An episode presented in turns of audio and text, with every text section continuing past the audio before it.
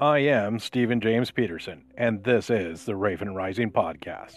Today's guest is Tommy Maloney from Blending the Family.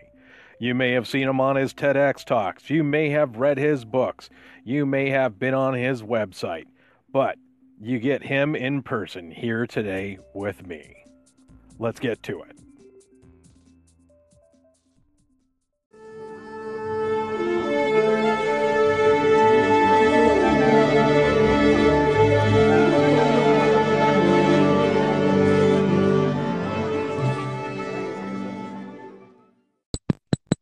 Hey,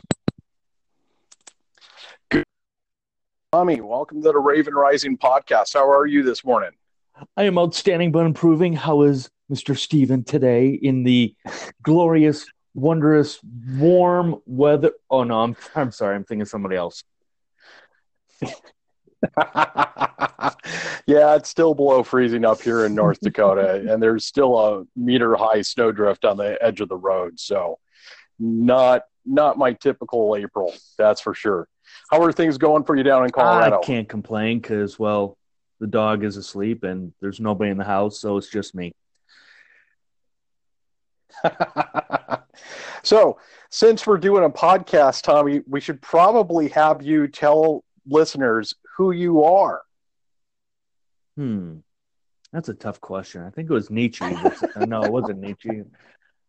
I am the co founder of a business called Blending the Family, where I like to delve into, um, as I like to tell a lot of people, Stephen, is that think of the Brady Bunch. You had, you know, Mr. Brady bringing in three boys, you had Mrs. Brady bringing in three girls. In our situation, my wife Ann has two daughters, I have a son, and we tried to establish a successful family by um, because there was just no books out there, and we created a, a business to serve others to help them have a successful family. And that's part of it. There's the coaching there's the book writing and as as just like you stephen i too have a podcast.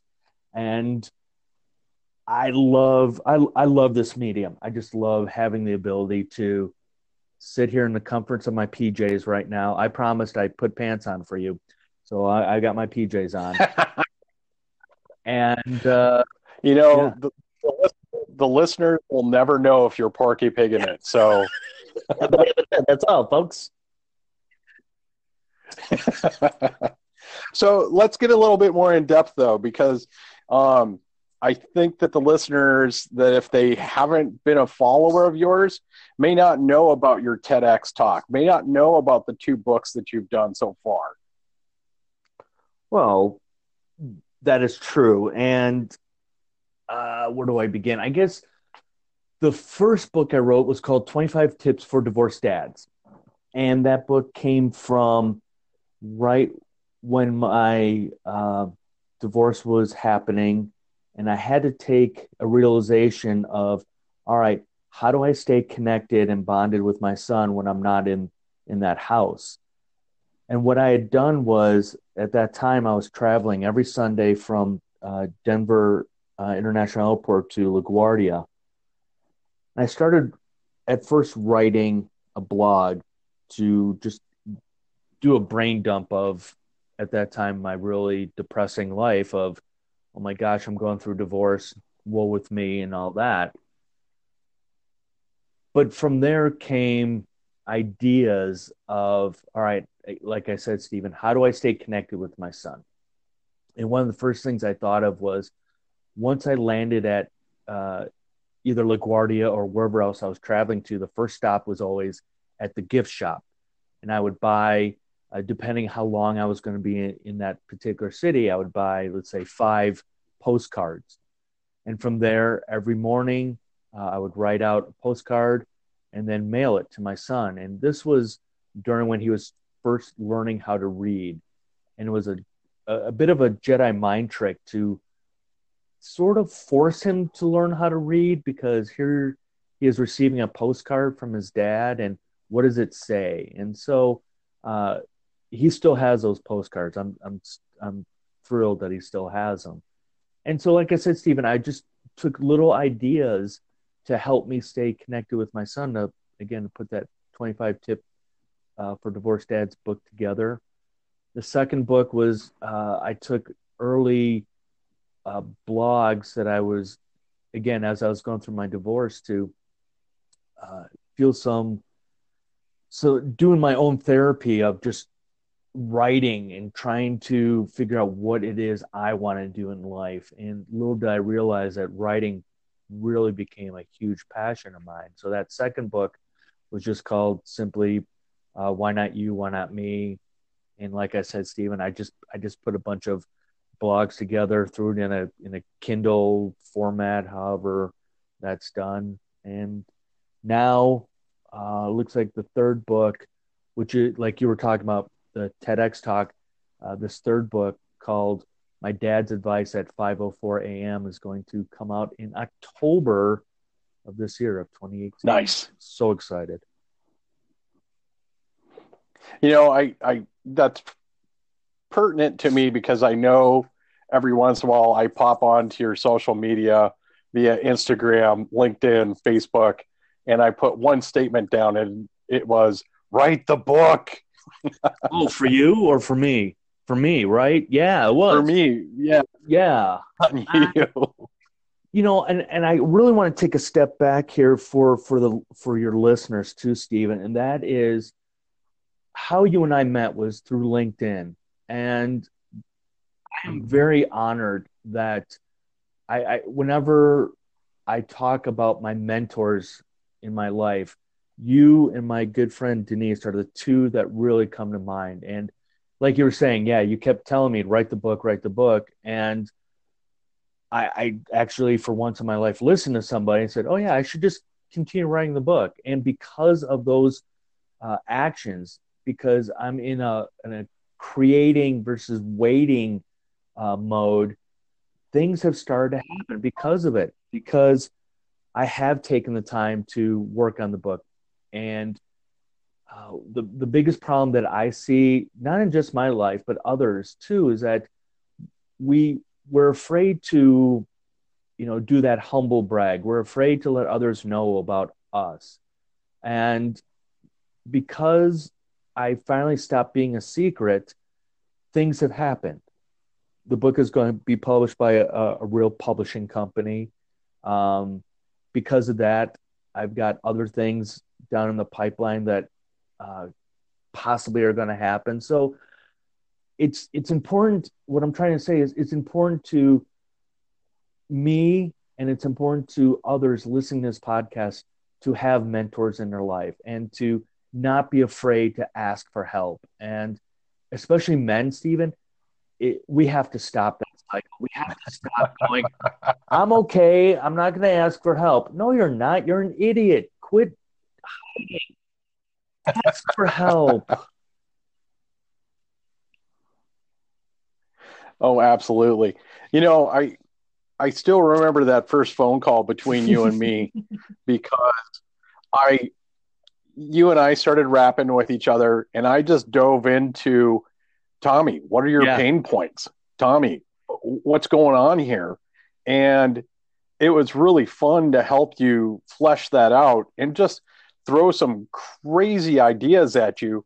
And the the fun part of that, though, is watching you activate and execute on those. Yeah, and one of the first things you told me was um, about you know producing more content and because of eventually listening to you that's what i've been doing i've been producing more content so so for example the big thing i'm doing right now uh, i have a weekly column for the good men project and i'm doing a series and this goes back to creating versus waiting this is this is my mantra is creating versus waiting and because of that series because of listening to people like you stephen there's going to be another book coming out of this series next year, and it's based on me taking a leap of faith. For me, finally uh, having my uh, my awakening with with uh, however you want to call it. You want to say God or higher source or spirit or what have you. and again, because of listening to you, of going, yeah, he's right. I need to create more. I need to write more. And I'll be the first to admit to to you listeners, to anyone, I'm not a great writer. I just love doing it. And again, because of your mentorship, it's helped me in so many ways. And again, it, it goes back to just finally listening and not not being that secret.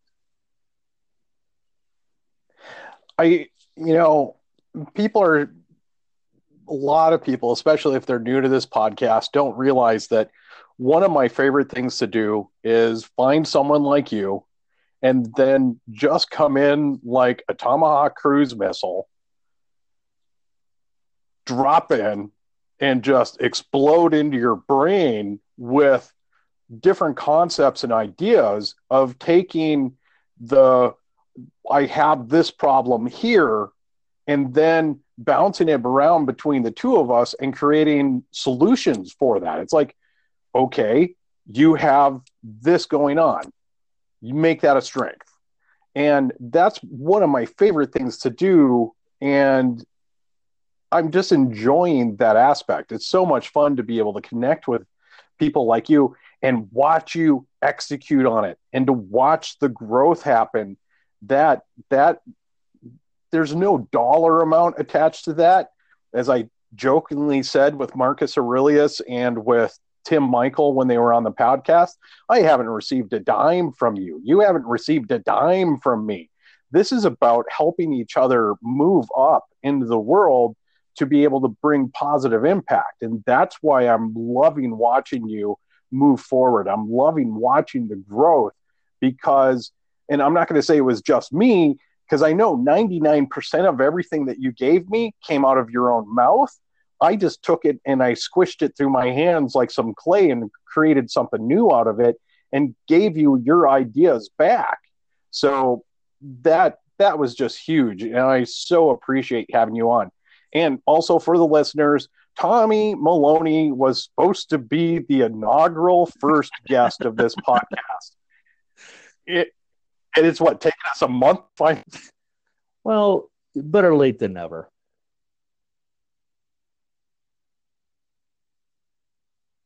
Uh, did I lose you there?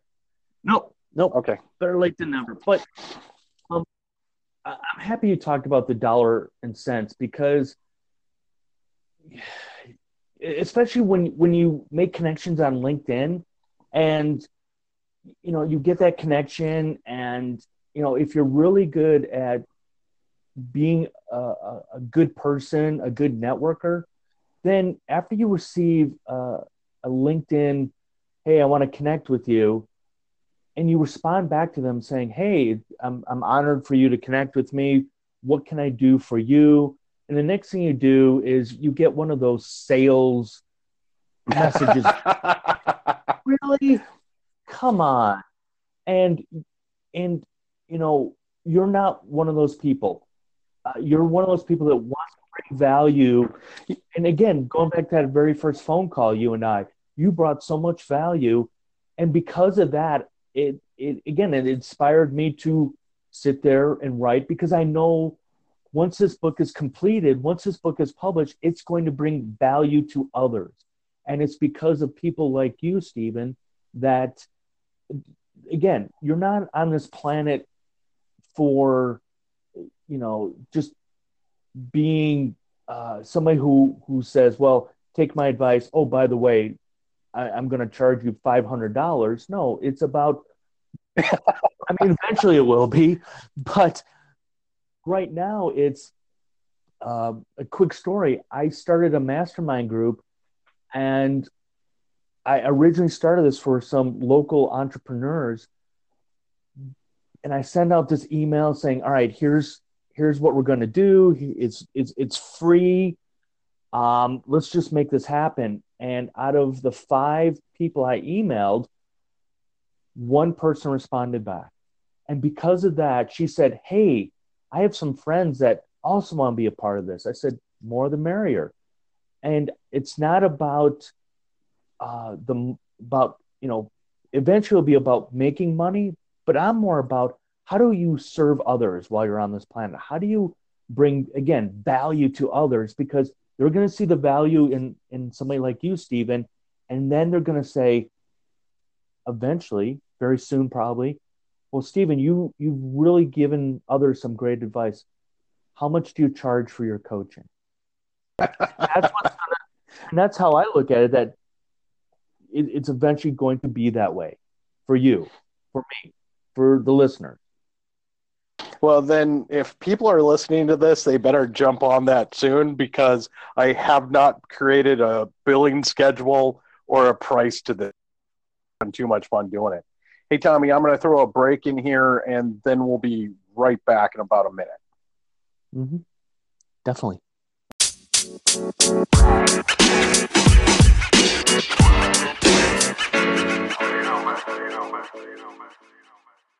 All right, back to the show, everybody. oh, I, I, I, am so happy to have you on. I, I don't know if anyone else will ever understand. So happy to have you on because when I found this Anchor podcasting app, the first person that came to mind was I need to get Tommy.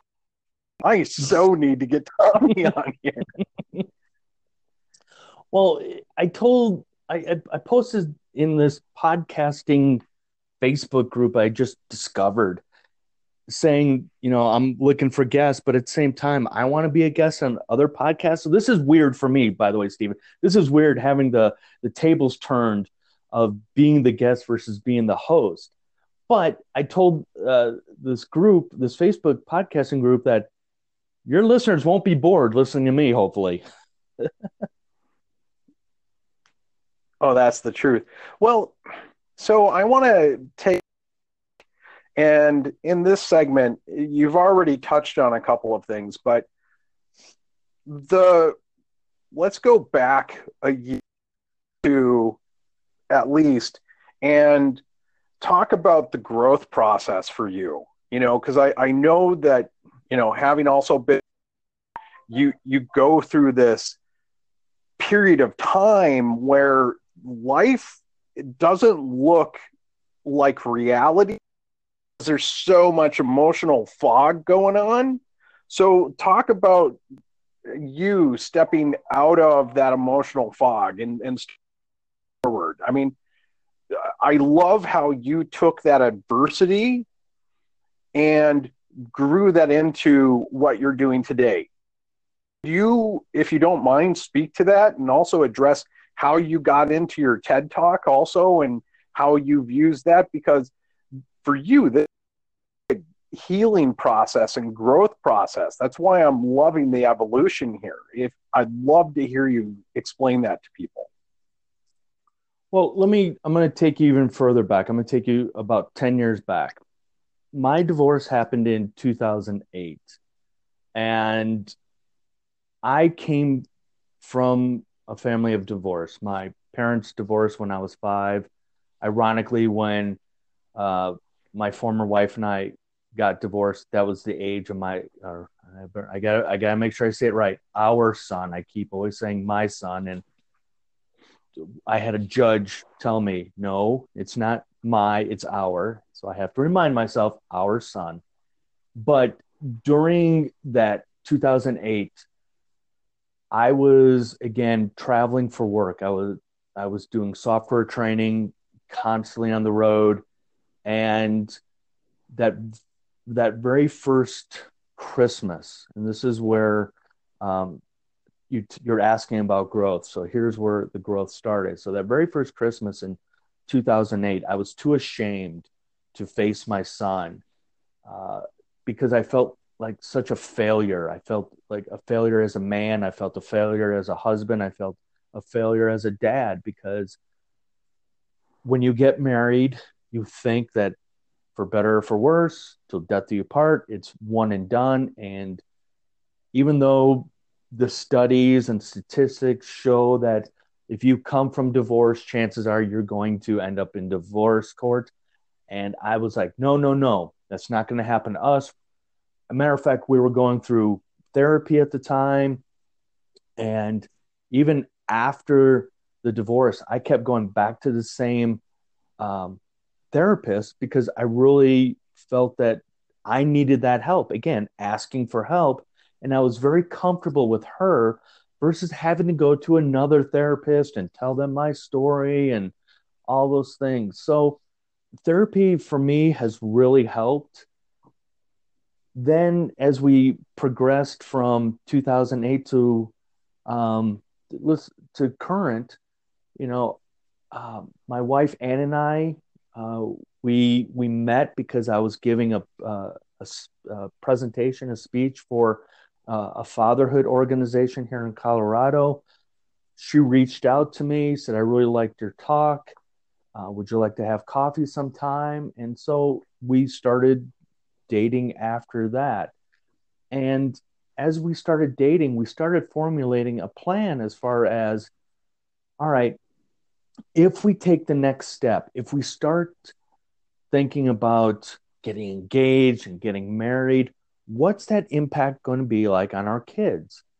So we had this, um, I guess I don't know the best word, but we, we said to each other, if our kids don't get along, we're not going to continue dating. And to a lot of people, and this is one of those questions I ask on our on, on my podcast, and that is, if the kids don't go get along, do you still continue dating? And I've had both yes answers, no answers, and in between. God bless our kids, they got along. So that again started this whole concept of blending the family as far as how can we serve others that are about to be a blended family or are dating with kids and how do you handle that? So that's that's kind of where my growth has been is figuring out how can I take a business, how can I serve others to help create ha- happy happy go lucky families i mean the best line i've ever heard was you know because of we're based on you know very similar to the brady bunch. And from an episode of the brady bunch was the the because uh, we never used the word step in our family. Never understood it. Mm-hmm. hate the word. And I don't know where I heard it or or my wife Ann picked up, but we at first we called our kids our bonus kids, and this is your your bonus sister, this is your bonus mom, and so we wanted to put a positive spin on it. And there's an episode in the Brady Bunch where um, it was the episode where Bobby wanted to run away, and he he mentioned the word stepsister, and the mom Carol Brady said the only steps in this house lead upstairs. I've always loved that. It was very profound. And for that show, it was very, very spot on when it came to how do you build a successful family. And so I don't know if I've really answered your question, Stephen, but uh, personally, I think I think I've come a, a long way from, you know, we can we can talk about you know the years of, of battling depression and that was a huge trigger was going through that divorce and wow know, yeah yeah we can absolutely spend hours on oh yeah. And, and maybe we can be each other's therapists that's scary. Yeah. Yeah well so one of the key things though that really lit the for me with you was seeing how and this happened with Marcus Aurelius Anderson too the first time me and him spoke is the whole how can I be of value to you 1st mm-hmm.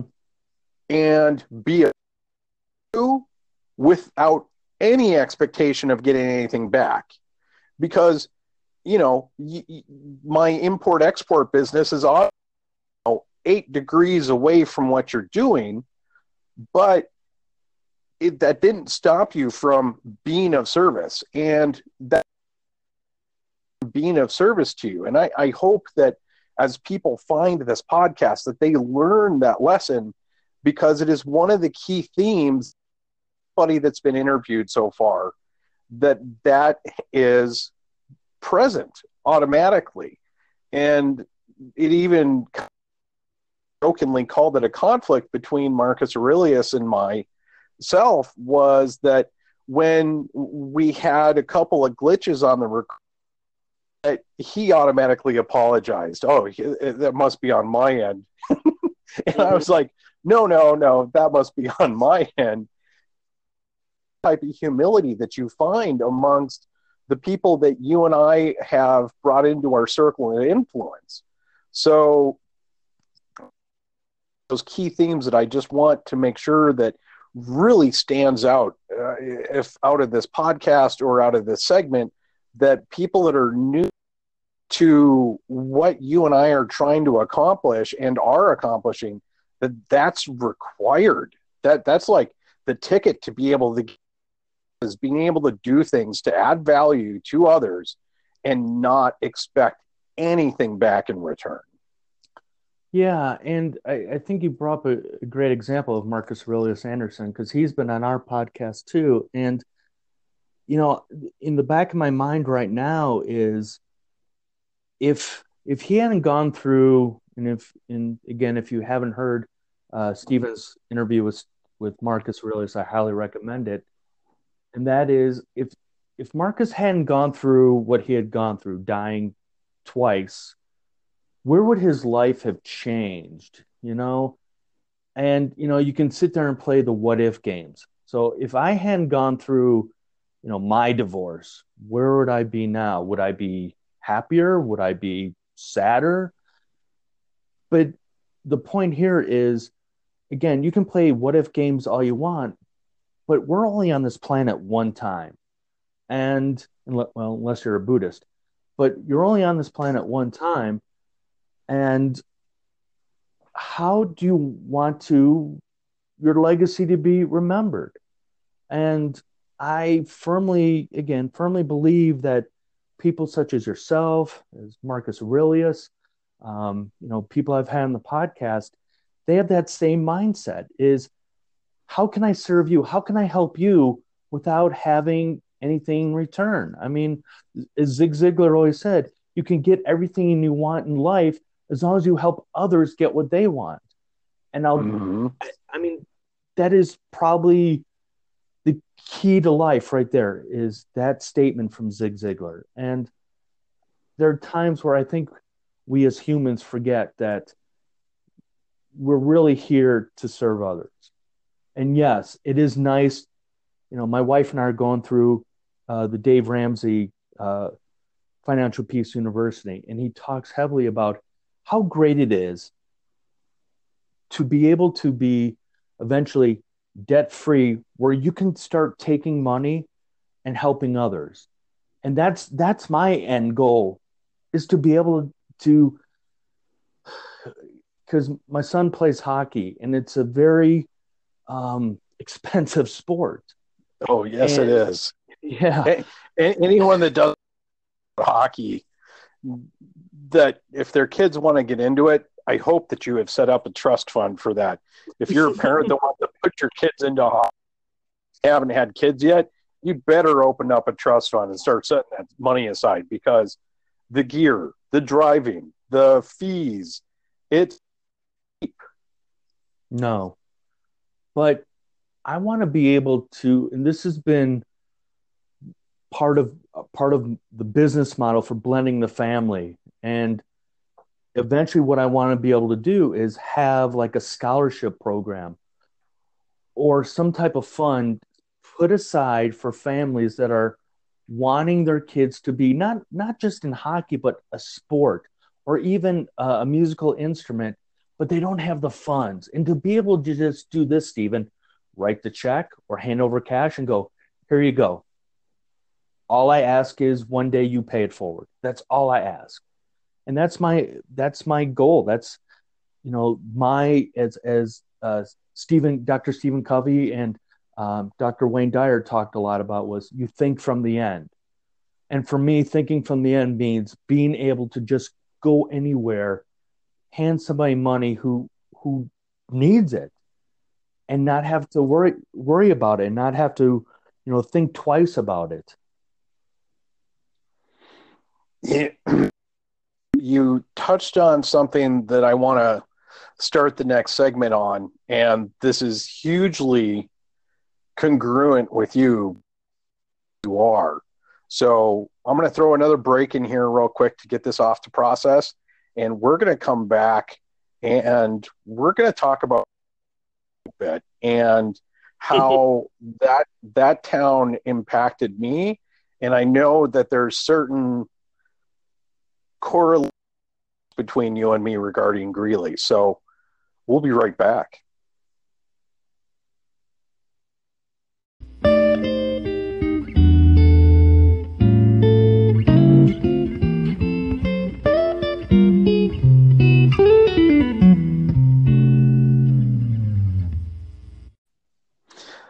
So, to speak to what you were just saying about building or creating an endowment, mm-hmm.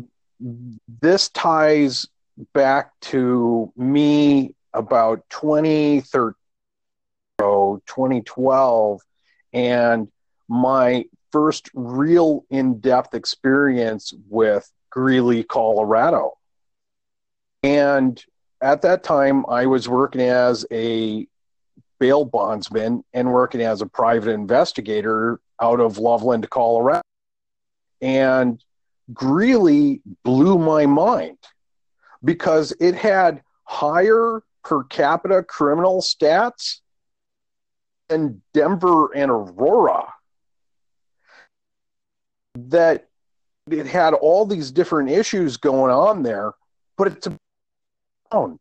I mean, the downtown, it, you know, it can grow into something just being its own little mecca to where it could against Loveland and Fort Collins, and I'll even say it compete against both. Mm-hmm. But the the and interest, or or just kind of uh, for me, it was interesting just to watch divides there, and part of that was because the interstate you know wasn't near their town businesses that used to be there shifted over to Loveland and over to um, is it Winchester right off the highway there on the oh, east it's, side? Um, it's um, now I'm drawing a blank between Fort Collins and Loveland yeah. side, and it has these spectacular McMansions all over it. Mm-hmm. But that that was something that hit a lot of heartstrings with me. And back then, I wanted to be able to bring something back to that community and live there. But I wanted to find a way to bring something back to that community, and especially to the acculturated and the other acculturated immigrants that are now citizens, and also to the legacy families of Greeley I'm not even concerned about the culture where they come from, but that they're there to make that community better. And that was part of why I did a, I, I want to do a 5% program with anything that I do of my producers product cash flow that this comes out of my import export company that 5% of my total revenues get put into youth development programs and youth entrepreneurship programs. And when I think that, Colorado is one of those top 10 places that I want to focus a ton of effort on because there's so many great families there. There's this weird culture spinning in the background to where these kids feel like they've been left behind, and I want to change that. So that's the reason why focus on Greeley. And one of the reasons why where you lived really sang out to me when we first connected. I don't know if you realize that. I, mm-hmm. I so want to see Greeley step up because it has everything that it needs, and it's just a matter of getting the resources. And I don't mean cash, I mean educators, education, information. and just access to ability to move forward. Well, I will tell you, Stephen, because um, I believe you you've said that you're making a visit out here. Um, you'll be surprised at how how much development is in downtown Greeley, Colorado. I mean, it is phenomenal. Um, there's a new, I can't think of the name of the hotel. There's a new, um, nice hotel that's almost complete. Uh, there's some, I as I've gotten older, I don't want to say wiser, but I've as I've gotten older, my taste my taste buds have really changed from, you know, growing up in Chicago and being a a, a Budweiser fan to now I love, you know, red wine. But in downtown Greeley, there's some great, great uh, breweries in town. There's um, new restaurants. There's, I mean, but it goes back to what you're talking about, and that is you you need the human resources, so to speak. Uh-huh. Um, you do need mentorship.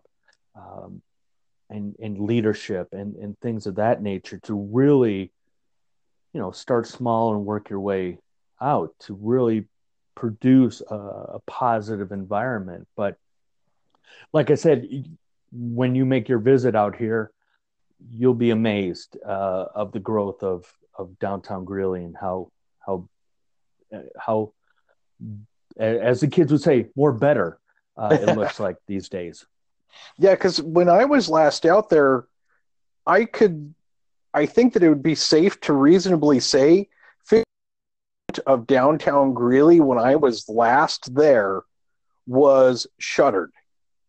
That that there was mm-hmm. just open storefront after open open storefront, or the stores had signage in the window saying we're going out of business, and you could just tell that the direction at that glad to hear otherwise, has changed and the velocity is is picked up again.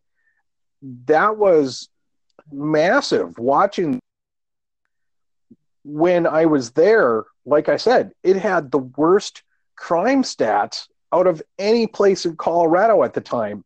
And because most of it was juvenile or early adult crime too. So that meant that a lot of these young people didn't they had a future and that's what they resorted to was the crime and from my growth from where i grew up and what I, that spoke immediately to me and anytime i can find a way to create an asset class and value of myself or what i do to and is is just speaks volumes to me and man, I, I'm glad to hear the Greeley's improving, and I hope that maintains that. Well, and I'll tie it into what my my wishes and hopes and goals for you know our business of blending the family, and that is educating families and educating that both mom and dads, regardless if they're divorced, have to be a part of their kids' lives. And there's too many ugly statistics that if uh, a child does not have and i'm gonna i'll pick on the dads and if they don't if a child doesn't have an involved dad in their life unfortunately the studies are showing are going to show that that kid is set up for failure and it it, it just goes back to regardless of a divorce, regardless how ugly a divorce is, and the parents have to be involved in the kids' lives. They cannot use the kids as, you know, a go-between. That's that's not fair to the child. So again, parents have to be involved in their kids' lives, or or like you were talking about, they're going to be set up for failure and they're going to be, you know, on their way to possibly crime, you know, drugs and all that stuff. So I'm a firm believer, firm believer that dads have to be involved in kids' lives. End of story. Regardless, regardless of where they live. And you know, I'm very in our situation. Uh, my wife's former husband is like a mile from us, so the daughters have that ability to see both mom and dad on a regular basis. My son is about an hour away from me, but that's that's a reasonable drive. Now, mm-hmm. if you fall into the category of, you know, mom and dad are, you know, are on different coasts, well, that's okay. There's things called Skype. There's things called FaceTime. You know, you can still write letters. You can still write postcards, but you have to be involved. You have to be involved, and that's, you know, that's me on my soapbox, Stephen. Well, I want to step that up a notch too, though, because it doesn't have to have a divorce and for a dad to be involved. There are mm-hmm. married couples that are out there. And true. I, I know I brought this up just recently, guest, but I know of a, a family in the area that I'm at right now where they took out of Boy Scouts because it was interrupting the dad's access to Monday Night Football. Oh, geez. And you know, I, I, that that just puts me on my knees, and I'm like, what are you saying? Is is mm-hmm. football really that important to where you're going to put your kid on the shelf instead of enabling them and have a better life? That so I, I don't think that a divorced couples I mean, yes, absolutely, they need to pay attention to the list to get them there, but there's people that are married that are failing at being involved with their kids. So I just want the mix, though. Yeah, you're 100% right there, Stephen. I mean, uh, I've got a good friend of mine whose uh, son was in scouting, and uh, I'm not familiar with scouting, but he told me that uh, his son made Eagle Scout at a at a younger age, and I, from my understanding, that is that's tough oh, becoming yeah. an Eagle Scout. And so, so because of you know this friend of mine, Greg, because his involvement with scouting, because his involvement with his son, you know, like you're saying, they are they're a traditional family, but you know, it, it's it, in my mind, the first thing I think of is time you know, when I was married the first time, you know, I'd get back from a trip and my son would want to hang out and play, and I'd give him that that stupid dad excuse, oh, I'm too tired. and then after I get divorced, I don't get that time back. And I felt guilty about those times.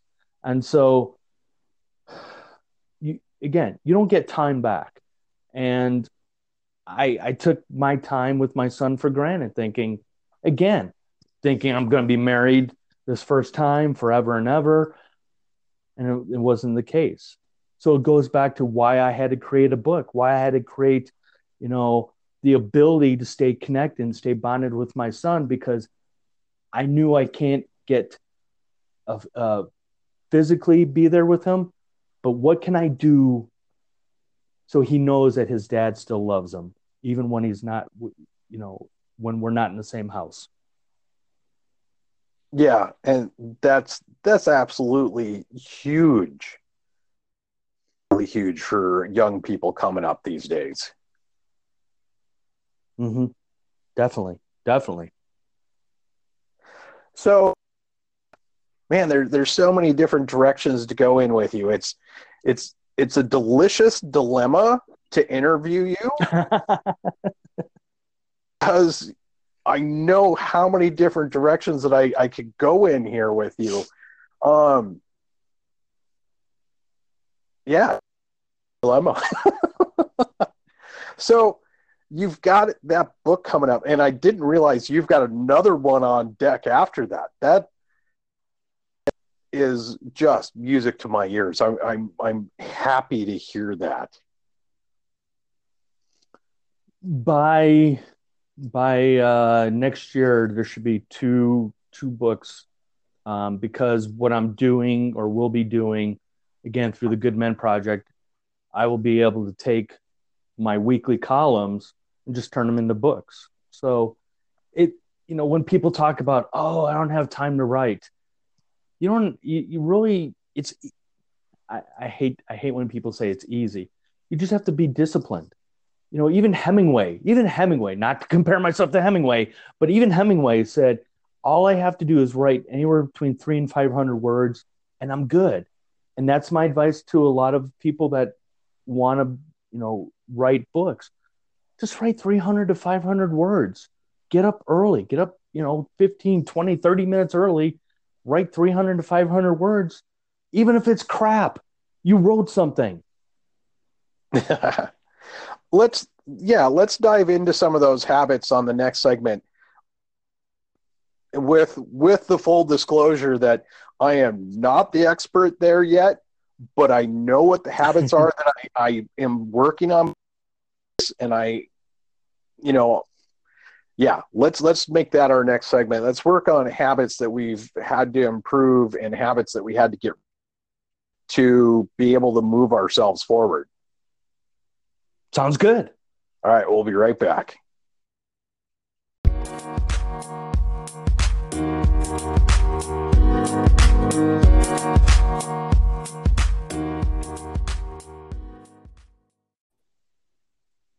There we go. Oh, I hear. There you are. Are you in there? Can you hear me? I hear, hear me? you. Do you hear me? Yes, beautiful.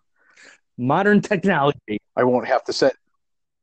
Yeah, isn't it the greatest pain in the butt sometimes? yes. All right. So let's let's go into Mhm. habits because this is something that I touched on with Tim Michael, with Marcus Aurelius, with Kim Gaddab, uh, with Josh Kelly, um, and you, basically it's going to come up with everybody that I interview on this podcast.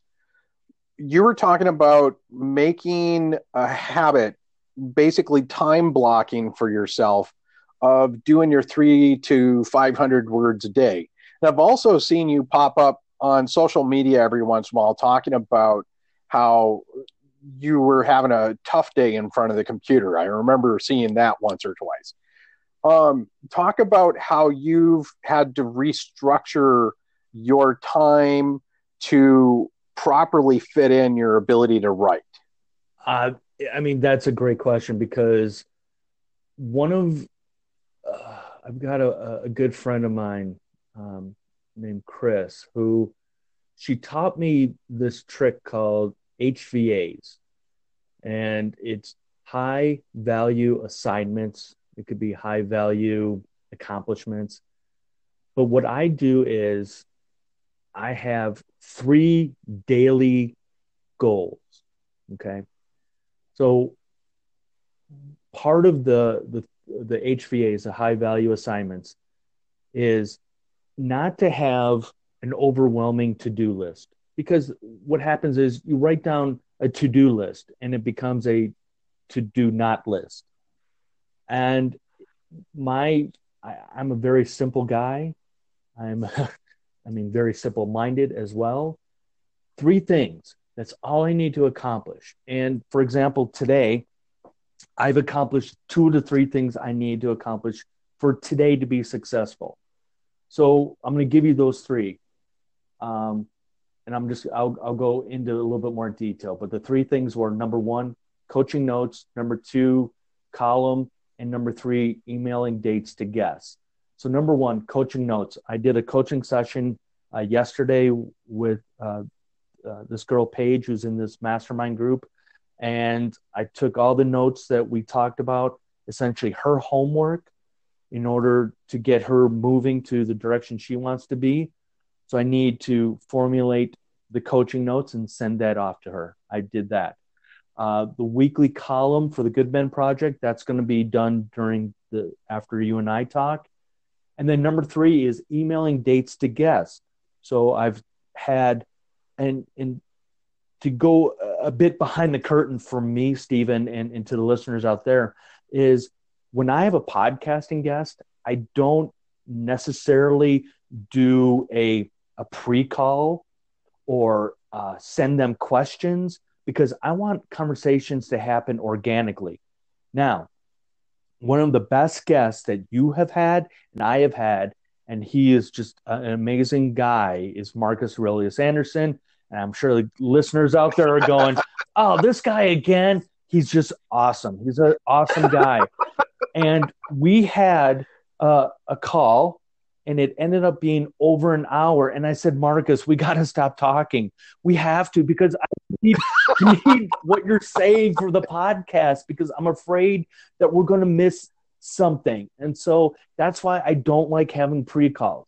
That's why I don't like sending out the standardized uh, questions. I mean, I worked 10 years in radio as a morning show producer and host. And you get these guests and and or or the publicist saying, "Well, what are the questions going to be?" And I hated that. I hated having to have canned questions, and it's the standard uh, questions, and you're going to get the standard answers. I hated it. So for the podcast, I don't send out questions, and if they ask, I'll I'll I'll say, okay, I'll begrudgingly, but I will send like one or two just standard questions to get the ball rolling. So for right. So again, for my daily goals today, I I sent out dates for potential podcast guests, and then we we work from there as far as you know what date works for them and time and all that. So those that's what I need to do on a daily basis. I need to have uh, three daily goals to achieve. Now, honestly, Stephen, honestly to the listeners, Am I always going to achieve those? No, because life happens. Okay, life happens. But if I can accomplish at least one or two of those, it's a good day. So that's that's the habit I've had to go into.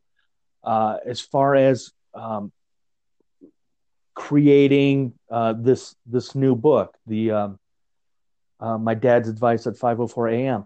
For me, I have to write early in the morning. I have to because once I don't know before noon happens around noon, I know my writing energy is done.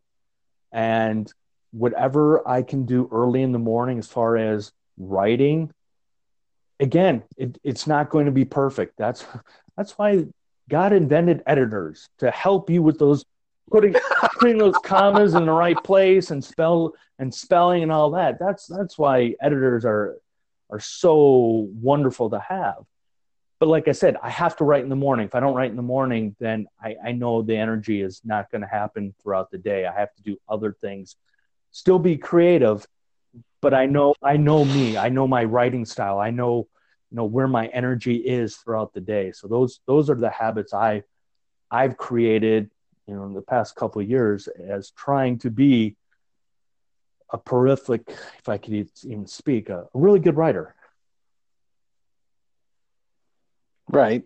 So one of the things i do remember you and i talking about on our first initial phone call which is man has it been six months uh, already? least, yeah. Oh yeah. That that I had asked you to work on producing daily mm-hmm. content. Now, I know that you were doing a ton of content back then, but the one thing that I said was, can you do it daily? Did that have like a, a resonance for you? Because I've been watching, you know, like on your Instagram feed and some of your other social media, that you've absolutely, you know, grabbed onto that.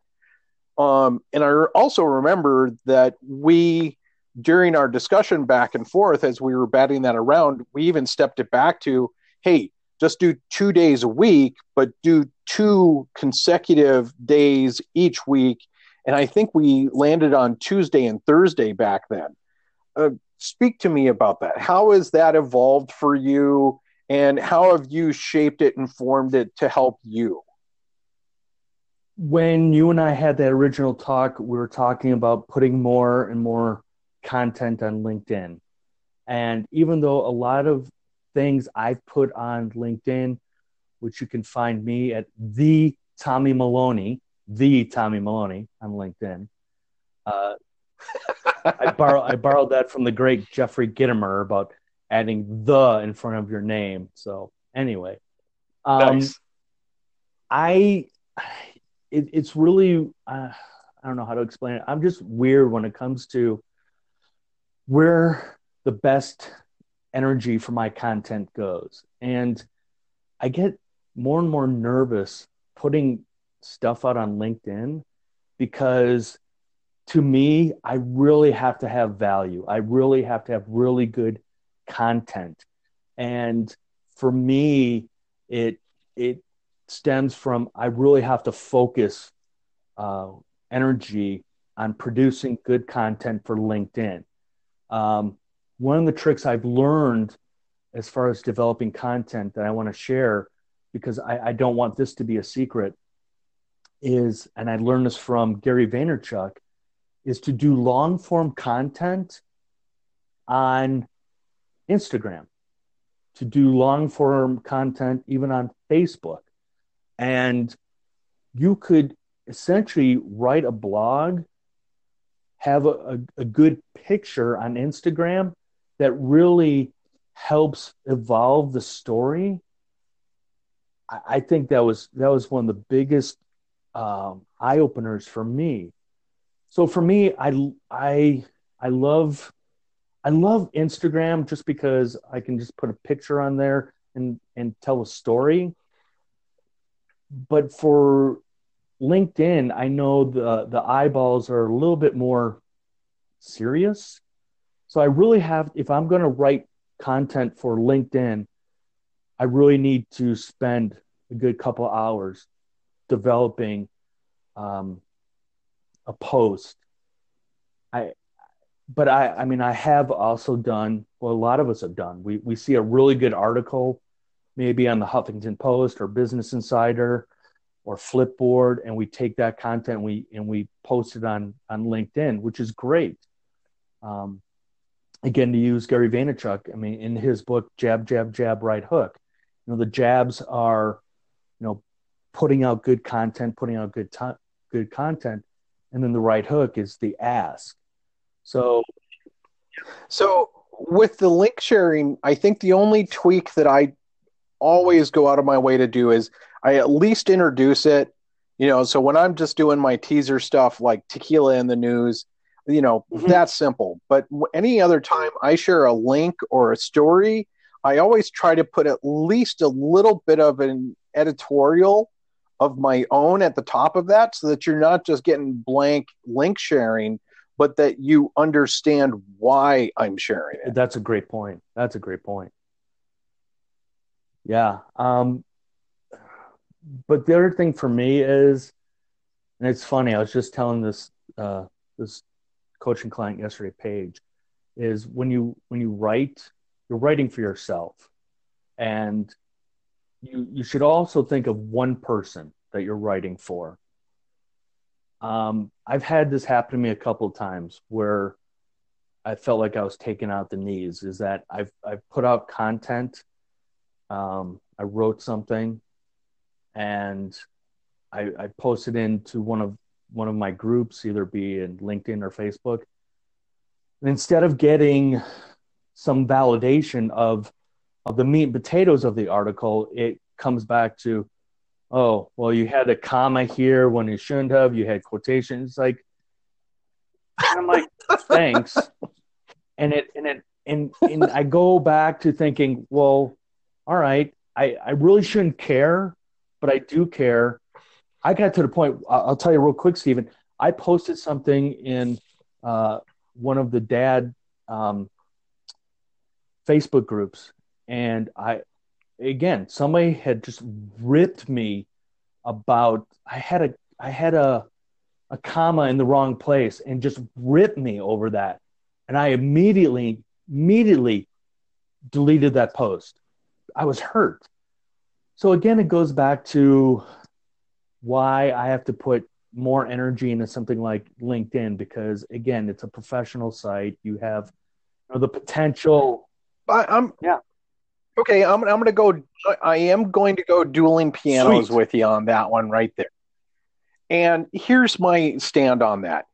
If you read my content and the best that you got out of it was the placement of my Exactly. comma, and you're gonna light me up on Mhm. that, the way I deal with any troll is that I try, and this is counter to some people, I do engage with them, but I try to bring it to a higher level. I'm like, okay, I appreciate you pointing that out to me. I throw gratitude at them. And I'm honest about it too. It's like, hey, you know what? Thanks for pointing that out. Let me throw the edit in there, you know, take a look at it. And I also try to find a baseline. There's there's always a baseline between people. I mean, if there isn't, yes, there are those people that are just purely mm-hmm. argumentative out there. But I'm never going to delete something off of my content because somebody flamed me over punctuation. You know what? I was on the dean's list when I was in college until I got into my English classes. you know, all these sci classes nailed it. My enviro- environmental science classes nailed it. You know, all that stuff did great. My English was my lowest grade. That actually pulled me out of the dean's list. And I remember my teacher ripping me up on one of those things. And this was years ago. And I, this did not win any cool points with him whatsoever.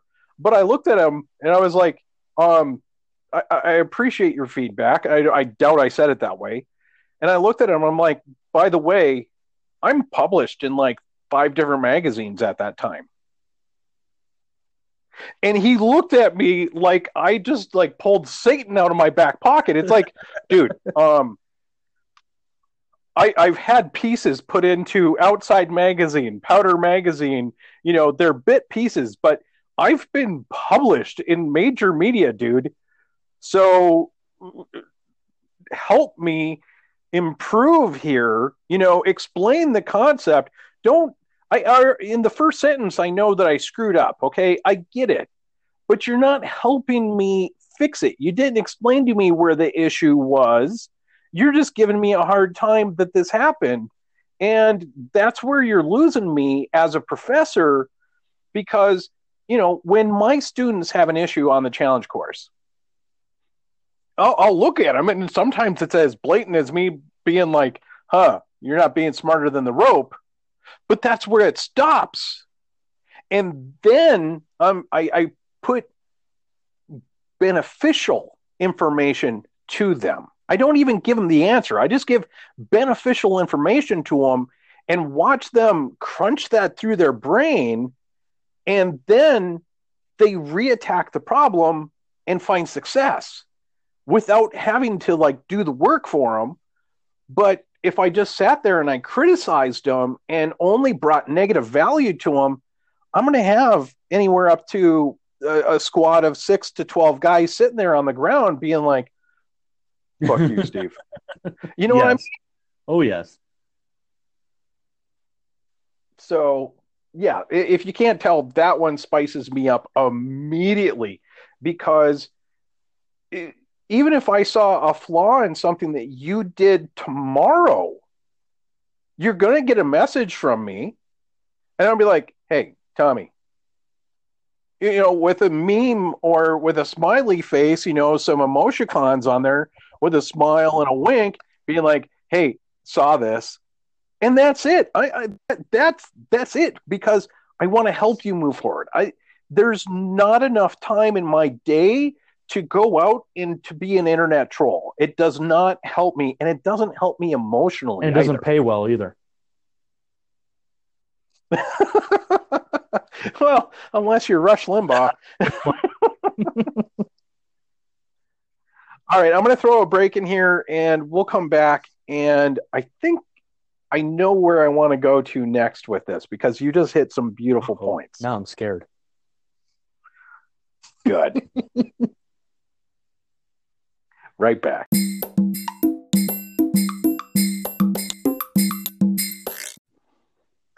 So, due to the fact that you do coaching and, and that you've created a mastermind, which both of those things are actually hugely tied into everyone that I've spoken to before. Mhm. Positive criticism. Now, some people misunderstand that that there is negative criticism which does nothing to help the person, and then there's positive criticism to where you're like, "Hey, I saw what you did. It's really cool, but here's where you could do better." There's a massive difference there. Can you speak to that for a little bit for people because I know that that even plays into how you deal with your children. Yeah. Um, how's it go? You you don't you don't compliment the or let me try and figure this out. You you compliment the effort, and I, so to put it in a parenting perspective, um, my daughter Becca, she she did something. Oh gosh, I can't think of it, but it was I, and I told her, I said, you know, simply thank you for doing that. You know, it was, she did something good versus, you know, the criticism of why did you do that? And when it comes to coaching, you know, what, what can you do? Again, it's about serving and you, you want the most positive out of your, your coaching clients uh, out of your mastermind groups. You want the best out of people. And if you start hammering them, for example, uh, like I said, my wife and I are going through Dave Ramsey's class. And we were talking the other night in class about I have this I have this massive wall in front of me when it comes to numbers and math. And if you figure out the root cause, well, the root cause was it it was sad. I as as a youngster, I really enjoyed math. I enjoyed it. Got into high school and was having some problems as far as uh, learning, and one of my math teachers had uh, me with a with a tutor. So one morning, the tutor's helping me, and he finally turned to me and said, "You know, Tommy, you're too stupid to even have a tutor. You're not going to get it." and wow. and so that that's caused me to reflect on oh well this tutor is the expert therefore they know what they're talking about therefore i'm not good at math. And as a coach you you can't do that. You can't tell people what they're bad at.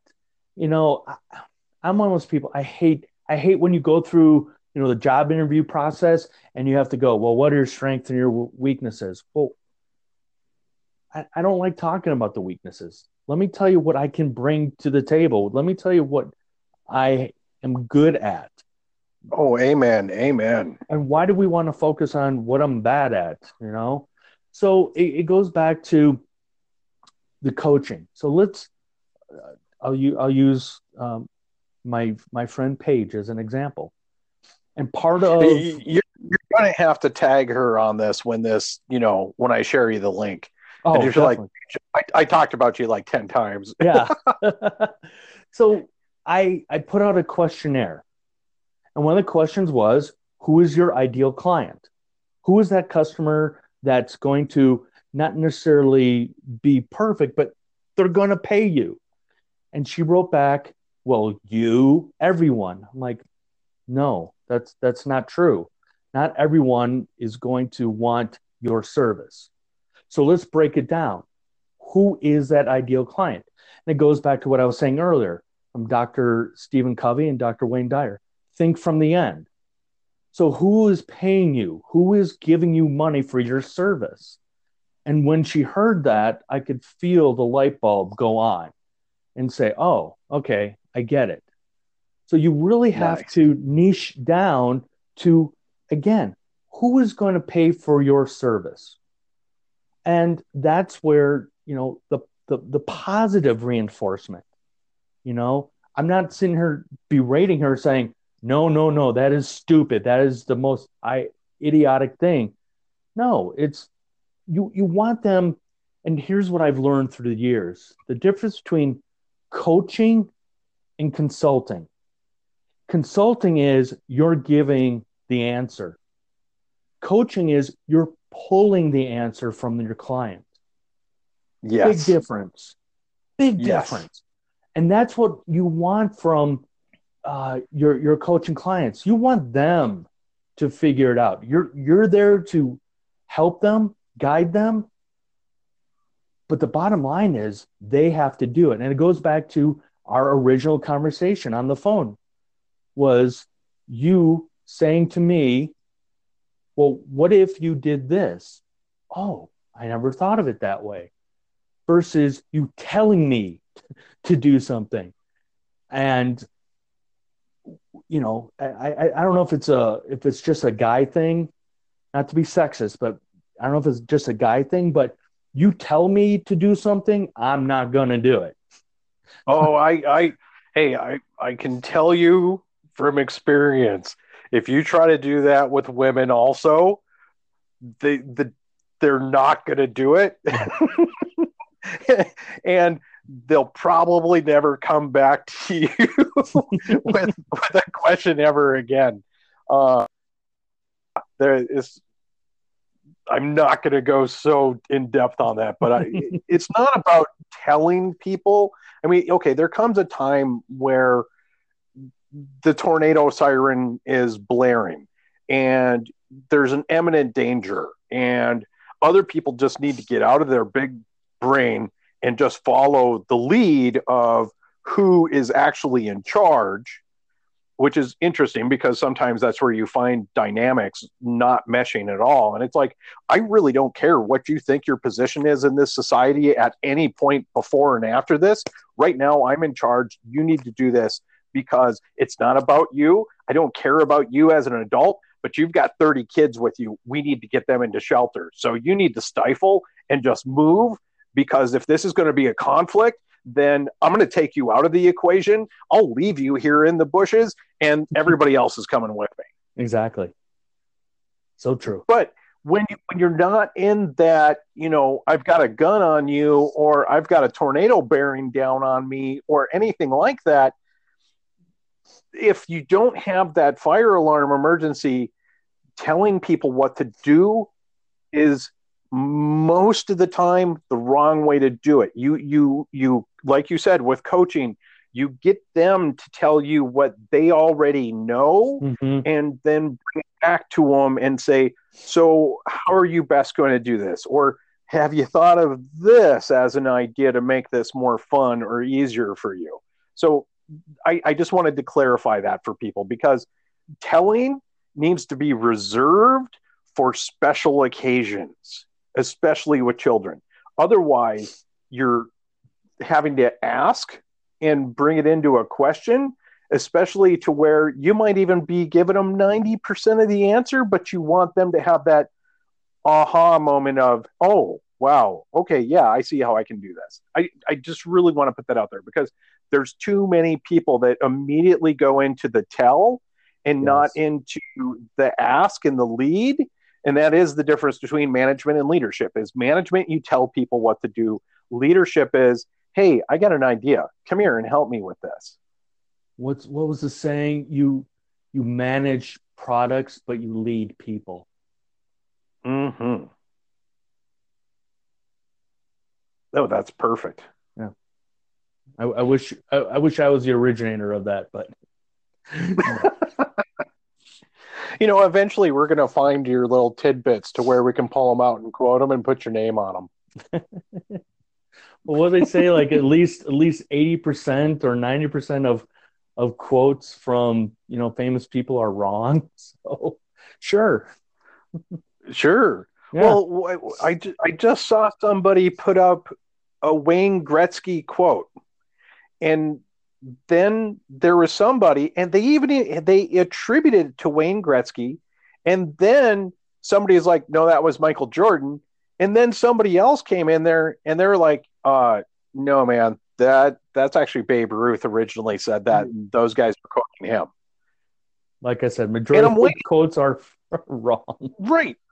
And then I'm waiting, you know, for somebody else to come in there and be like, you know, that was Satchel Smith back in 1890. Right. You know, I, I get that, okay, you attribute it to this one person, but if you're going to fight over who said it and not what the context is, you're missing the point of the quote altogether. Exactly. And it goes, and it goes back to, you know, me putting up a wall when I would post something and somebody would criticize again a comma in the wrong place. And I, I, you know again i'm not they're not looking at the big picture. They're looking at the minutia of why this this particular article is no value because you put the comma in the wrong place. Right. Absolutely. So what are some of the other things to round out this this segment here that you have grown into that you've evolved with uh, on coaching parenting to where you've found like this aha moment or even if it's like a combination of aha moments that have grown into where where you're like wow i get wonderful results from people when i do this versus what i used to do. You know another brilliant question because here I had this recent aha moment of, and I I can't give you the context because I I don't remember. It was more of, oh my gosh, and not to say that I'm consistently right, but I I gave somebody some help, some coaching advice because they came to me. I didn't offer; they came to me, and long story short, they came back to me and said, "You were right. It helped. It worked." And now, and it it started to build more confidence in me. And so, it, you know, you want, again, it goes back to what we've talked about earlier. And it, it's about helping other people, it's about serving other people. And when they come to you and they feel that you're the expert or the guru, or in Tony Robbins' case, I'm not the guru, but they come to you and they ask for some help and you and you honestly don't give an answer right away. You actually sit there and you think about it. And you say, "Well, here's what I would do in your situation." And that other person takes that information and they actually execute it and use it. And it turns out you were right. That builds up confidence. And so that's that's where I've been of lately is that we all have value. We don't always see it, but we all have value. And when somebody recognizes the value, that's a confidence booster. That that again, in that situation, it meant so much to me that, huh, I do know what I'm talking about. I might not I might not be again at a a Brian Tracy level, a, a, you know, a Zig Ziglar level when he was around, or you know, Tony Rock. But it boils down to there are times where you know what you're talking about, and it's it's a moment for me. I, I have a funny to throw on top of that. A couple of summers ago, I was helping a small squad that was going out on a week long canoe trip. Mm-hmm.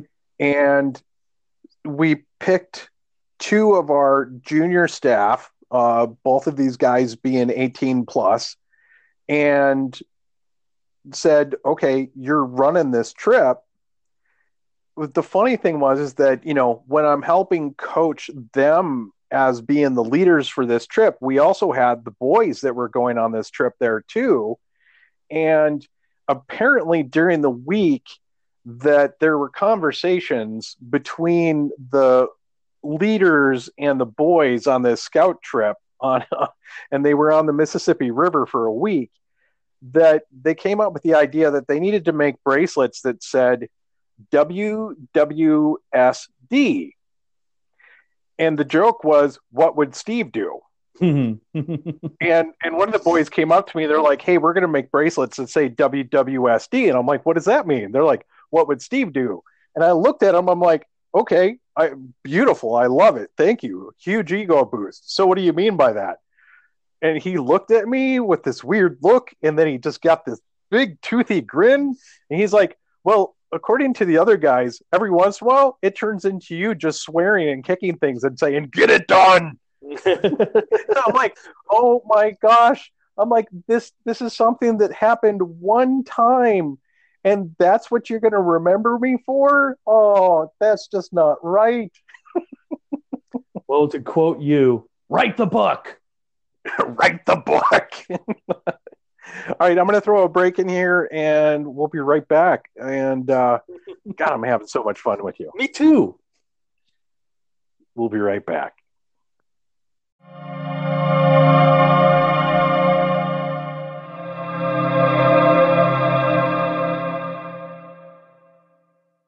We're back with Tommy Maloney on the Raven Rising podcast.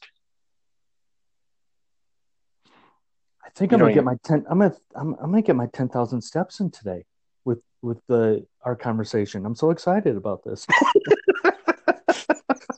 Even though I'm just walking around the house, I might I might get my ten thousand steps because of you. Beautiful, beautiful. I love it.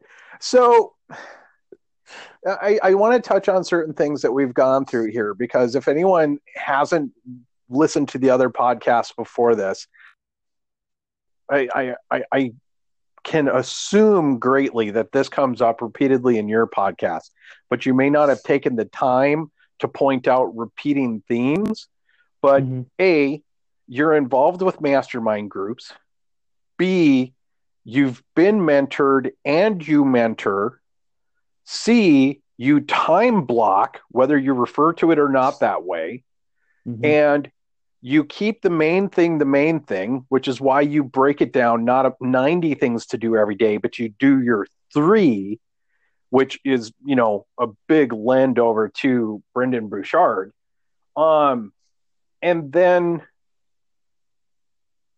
the positive attitude, you know, positivity is something that you massively do and that you help with the coaching by really taking questions that you ask, you take their answers and you bring it back to them again for them to react to. Those are key things that have come up with everybody that's been on my podcast before. So that if this is their first exposure here, they need to listen for those themes on the other people too. And, you know, not every single person that I interview, well, in, in this case, not even the person interviewing the people nails all those habits perfectly, but it's it's incremental. It's one step at a time. It's bit by bit. So, it, what are some of the things that when you first encounter people, especially those coming to you for coaching, is that the lack of some of those cognizant themes? Because you you know we look at Napoleon Hill, Think and Grow Rich. You also mentioned Dale Carnegie um, and uh, Stephen Covey, you know, I, I've brought his name up in the past also. What are some of the the key things that you try to help other people do for habits? Even though, and this is the funny thing, the more high performance you are, the more you are to criticize your lack of good habit, even though mm-hmm. you're doing better than most people. What are the key things that you try to point out to people when you encounter them and you're being helpful to them? Gratitude, gratitude, gratitude.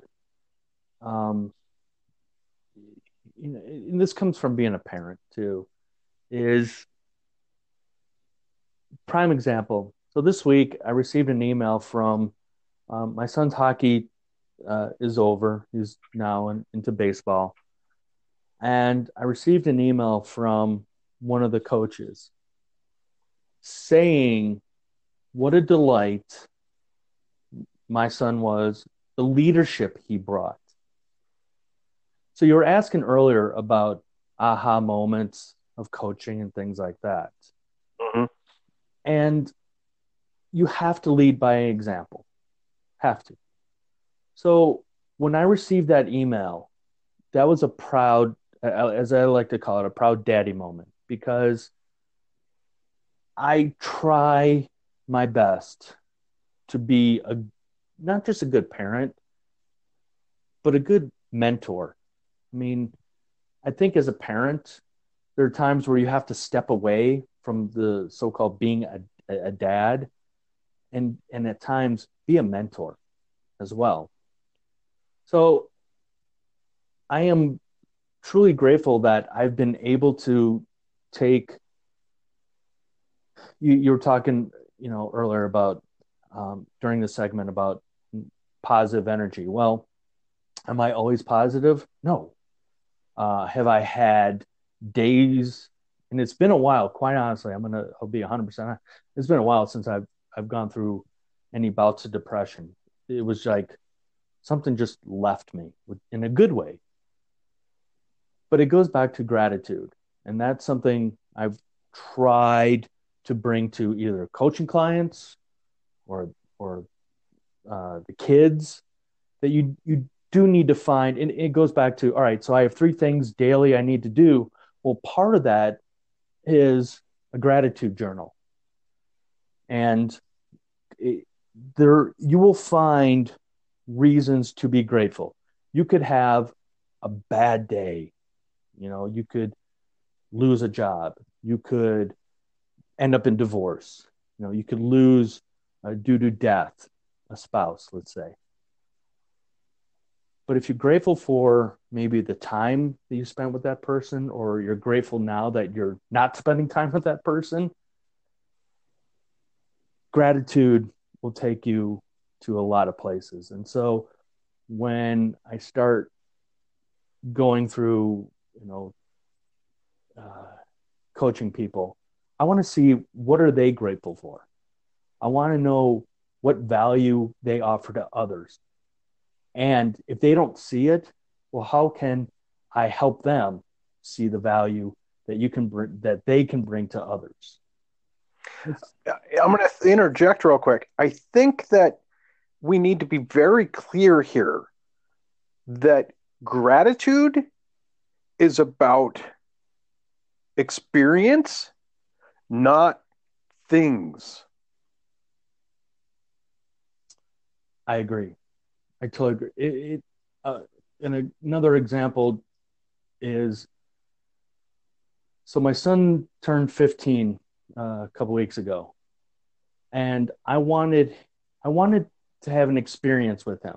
I wanted him and I to do something together versus getting him a gift and even though it was still receiving a gift, we went to uh, a hockey game. He and I are huge, even though we live in Colorado.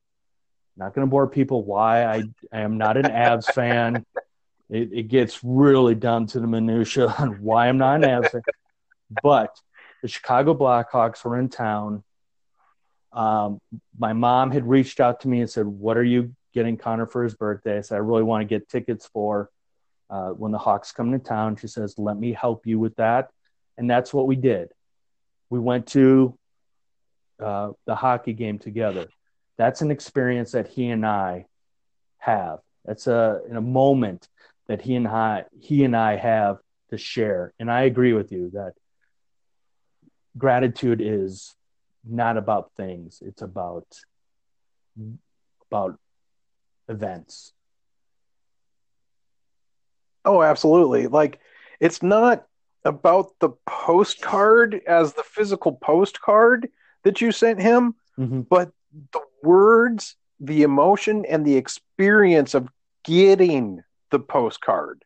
That's the gratitude point. You know, so it doesn't matter if you sent a 24 karat gold postcard or, you know, you're picking one up at an airport for five cents a piece it's not about the material value of it, but the emotional experience of it that matters. Totally agree. I uh, yes, and again, it goes back to you know being present, you know, being in our kids' lives. Like like you were talking about earlier, as far as you know that example of the dad having to pull the kid from scouting because dad's life was more important than than the child, and I, I don't see gratitude there. I see selfishness there.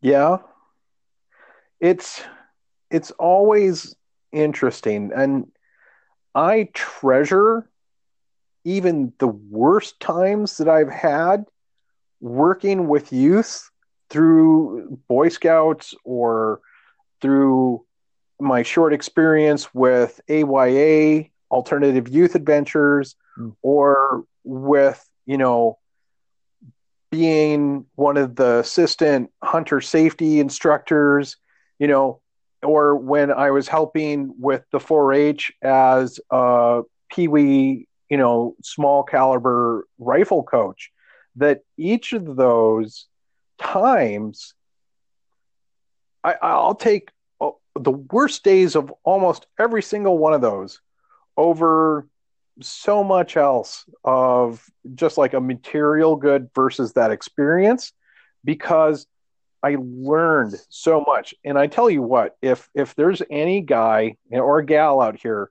that thinks that they're a crack shot, I tell them what, go hang out with some of those Pee Wee rifle clubs that are doing 22 and challenge those kids to a shoot off on who can get the tightest group on a target because I had a couple of, you know, early teen girls that walked me up and down that shooting range. And I mean, it wasn't even a challenge for them. They handedly kicked my butt. And oh, they had so much fun with it. They're like, "Hey, Steve, you're you're like the better coach here. Come here, shoot against me."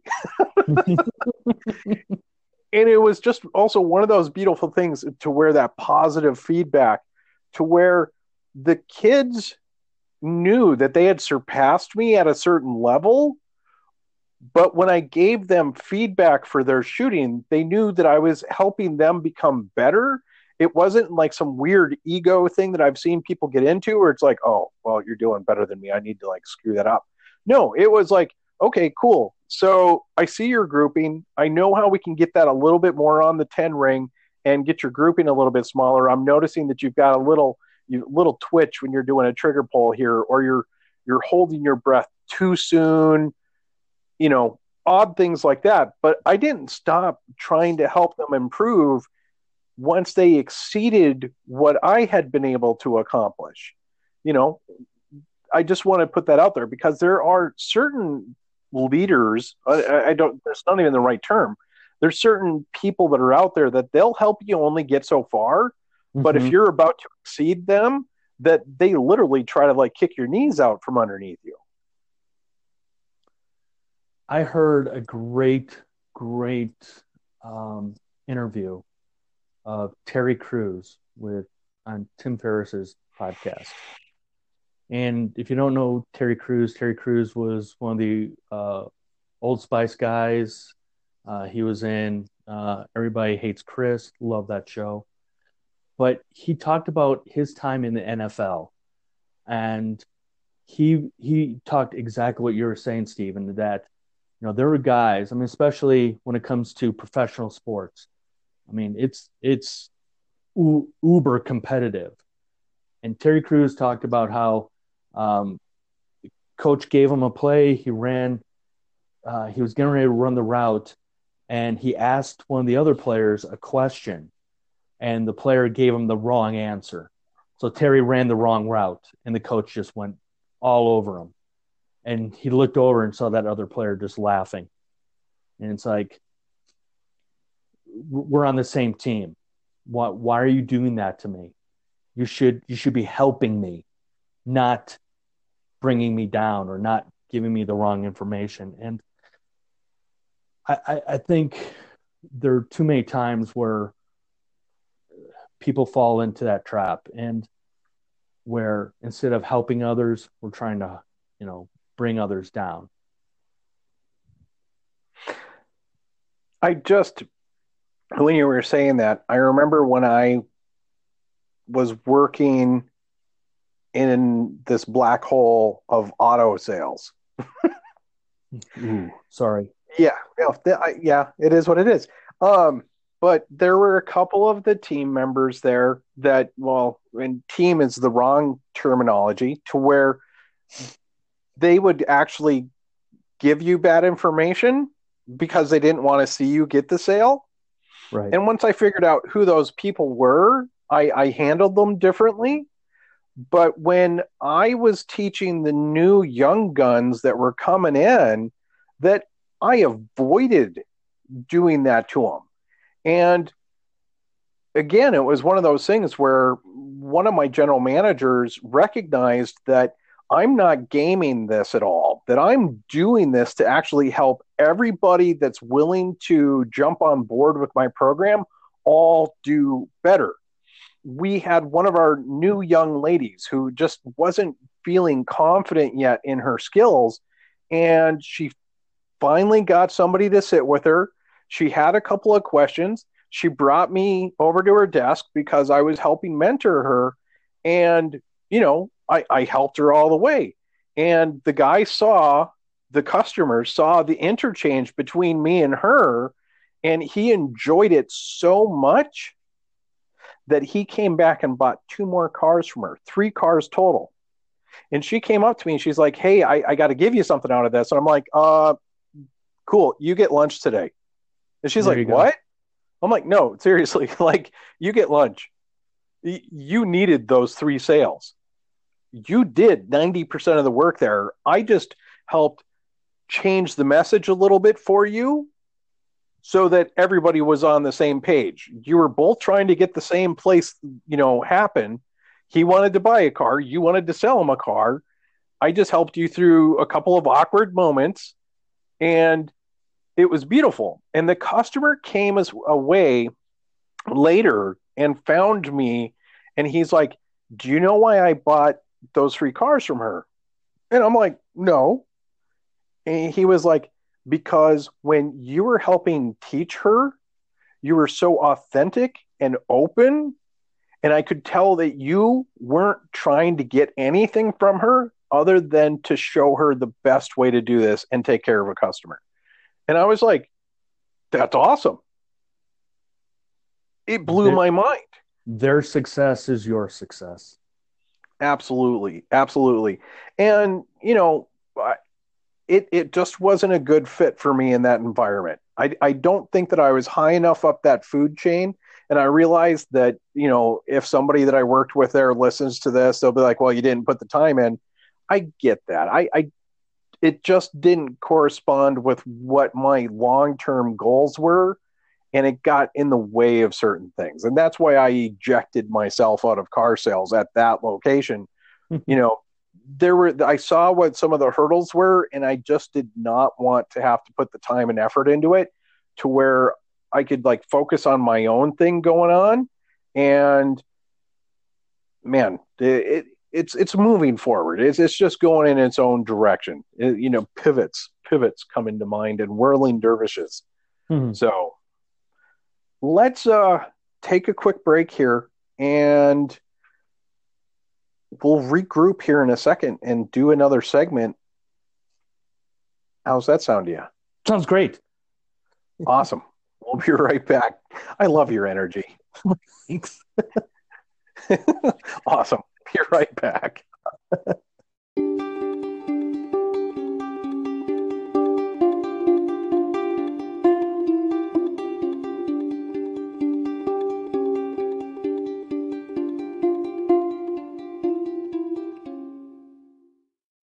So, I have a question for you. I have an answer for you. It might not be intelligent, but I have an answer for you. of all the things that we've touched on, is there anything that is like bouncing around in the back of your brain that we haven't had a chance to get into yet? Uh, oh gosh. Um, the friends of coaches will be not happy with all those so's and ums I just did. That's know, kind of that's kind of funny because I was just telling a young man last Sunday when he was checking in on his mentorship call that I was like, you need to go find Toastman. Mm. It, it, it's such a beautiful organization. As long as you find, you know, me and my uh, Toastmaster pedestal is you have to find the right club. I mean, not every club is going to be a good fit for everybody, but ah, yeah, I love I love Toastmasters.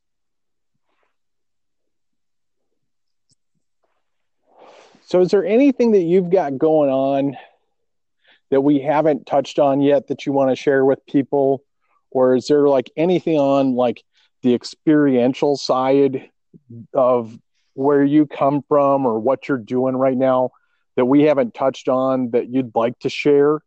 And I realize that we we've been ping ponging back and forth all over the place, but ultimately my goal is to have the focus on you while we're here.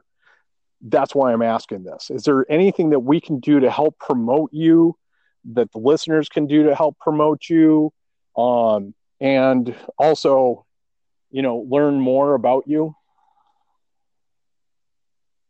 I'm I'm speechless because I'm not used to I'm not used to that type of questioning because it is I and I know you, Stephen. I know it's sincere. I know you truly mean it. And when people ask me how can they help me, I I freeze up because it's it's a it's a nerve wracking question because I I somebody asked me this just yesterday um, for a potential guest on the pod on my podcast, and that was, "How can I help you?" And I don't know how to answer that. I really don't. You know, I mean, I guess, you know, yeah, you can find me, you know, on the social media, but I don't know. I, I see you've stumped me. I don't know how to answer that question. And it's weird. That's valid. It's a it's a simple question. And I don't know. I, I guess the only thing I can think of is I don't know if if any of your listeners need help, I'm I'm here to help them, and that's that's I mean, like I said earlier, we're we're on this unless you're a Buddhist, we're only on this planet one time, and make the most out of it. And I I you know, I'm really bad. Here's here's the thing. I'm really bad when it comes to selling myself. And what I mean by that is I was taking um, last year, last year, yeah, uh, an online course about how to, as a speaker, how to help promote yourself and your business and things like that.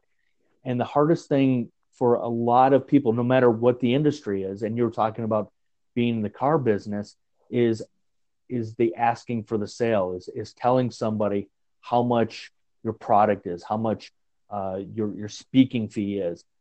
And the the drill was the exercise was you you go into your kitchen for example and you grab the salt shaker and the pepper shaker and then you pretend somebody's there or you can do this with with a friend or a spouse and you just simply sit there and you go salt shaker, pepper shaker, 7,500.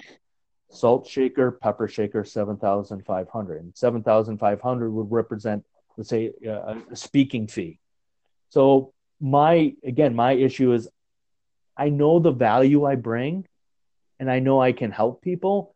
But when it comes to sales and marketing of, of myself, that's where that's where I'm I'm not good at but when it comes to helping others you know i i'm i think i'm really good at helping you know small businesses for example uh, you know say well have you thought of this? Or have you tried using uh, and you know a good example is you know there's so many different social media platforms out there and every and, and people think when they want to start a business that they have to be on every single platform. And it's not it's not necessarily true in my opinion.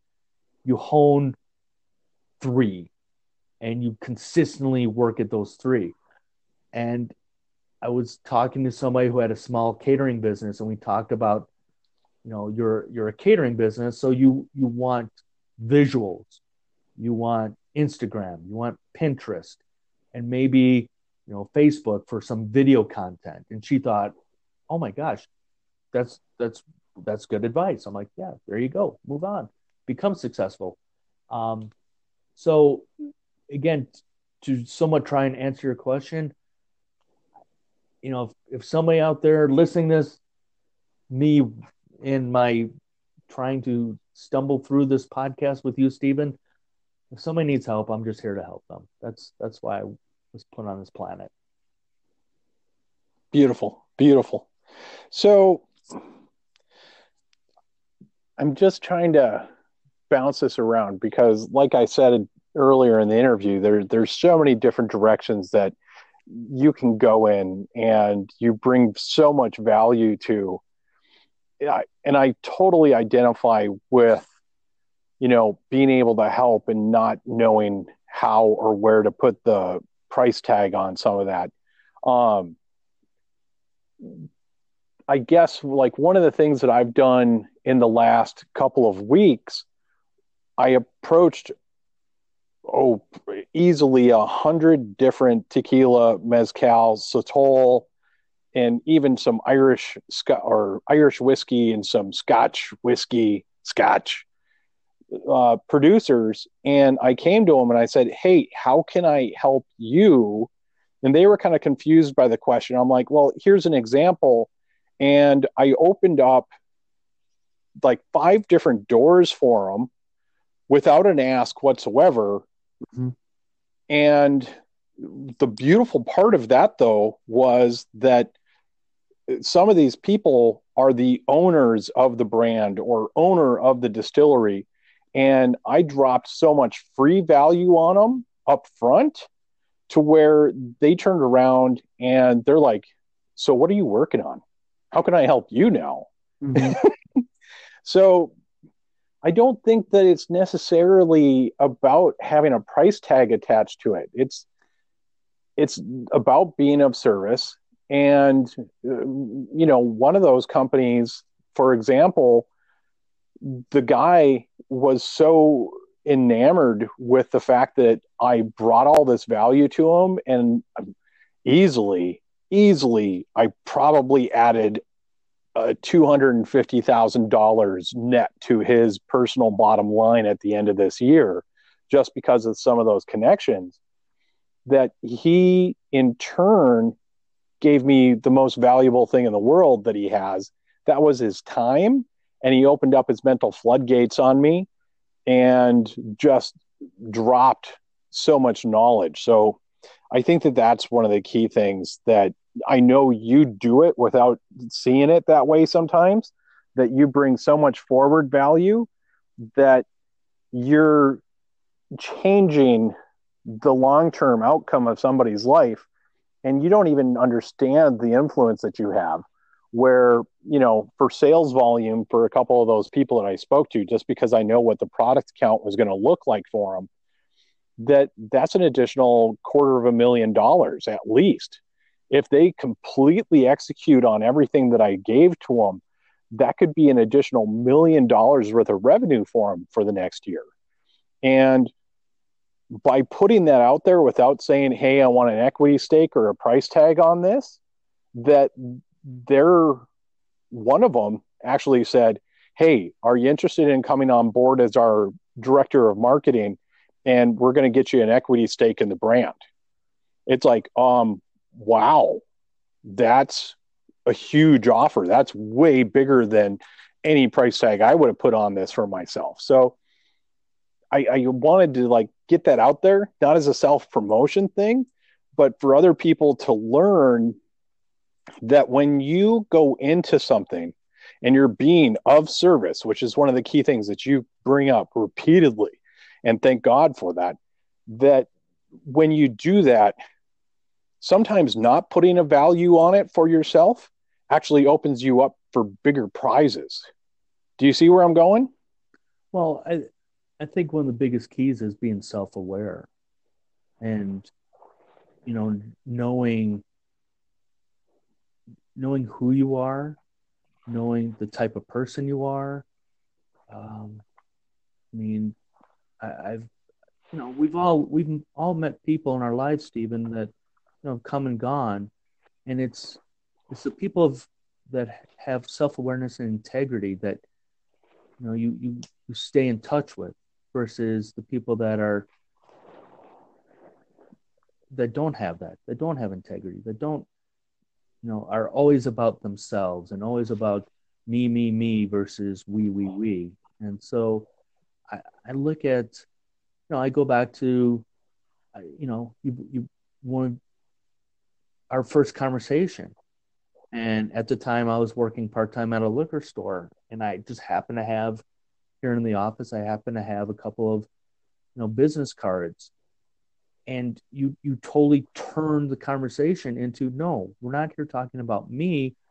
We're talking about how can i help you? And again it's it's a very um, it's a statement that people are not used to of I'm, I'm not here to promote me. I'm here to help you. What what can i offer for and i think part of it is that we live in a society, regardless, and I'm not talking politics, I'm just saying we live in a society that we're not used to people asking, How can I help you? We're so used to, you know, I, mean, what's in it for me?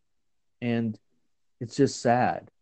And, you know, I, I look at, you know, for example, our three kids, and and I because of my wife, because my wife has so much faith and she does do a I mean she's here this weekend because she's at an event she's a member of uh, Kiwanis, which is all about serving and because of her ability to resonate with others about being in service she's taken that and put so much um, goodness into our family. And even with my son, you know, he's about because of the influence of my wife Anne, he sees the importance of serving and not necessarily always again what's in it for me no it's about what can you do to help others and again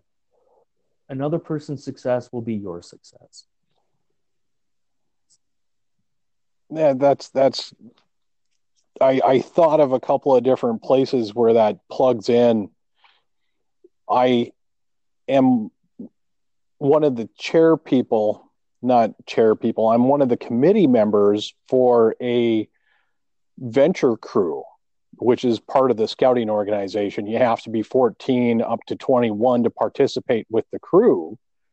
And when we were doing our first year of that that I was at a couple of the meetings and I kept asking them, what are you guys going to be? Each crew has a mission. You guys can be the high adventure crew and we can just drag you all over the country. Actually, you'll drag yourself since you're youth led. Mm-hmm. But how are you guys going to use this program to be better? you know, and we threw everything out there from, you know, do you want to do emergency medical technician work or do you want to do other things like that? And in their own, this is the fun part of this, is that we actually made it a rule to where the kids, and I use that term loosely with them, kick us adults out of the meeting mm-hmm. and they war game it, mastermind it, and they came back to us after all the delicious options that they had. And they said, We want to do service. We want to be of service. We want to help other groups. We want to help the Boy Scout camp. We want to help other troops and explorer units. And that blew my mind. It, it still blows a bunch of our minds. It's like, this is what you've come up with. And they're like, yeah, this is what we think we're best at and this is what we'd like to work on and this is what we'd like to be so their entire team mission now is of being a service group and I just wanted to plug that in there because it it's relevant to what you're speaking about.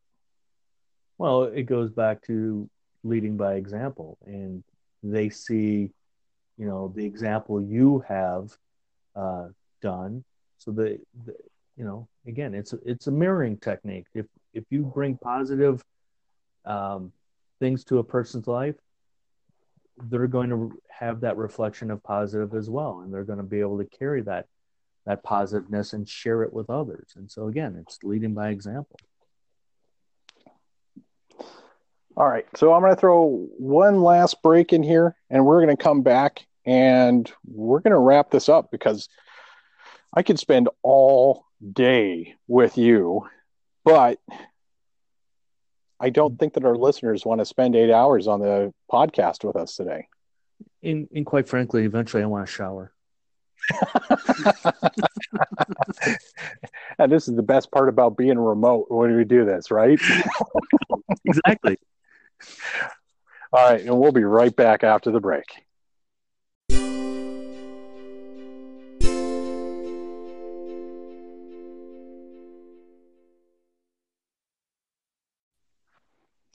And we are back with Tommy Maloney on the Raven Rising podcast. Hey, so you touched on something in the last segment when I asked you a question that I'm going to force you down a road here. Where do people find you on your social media?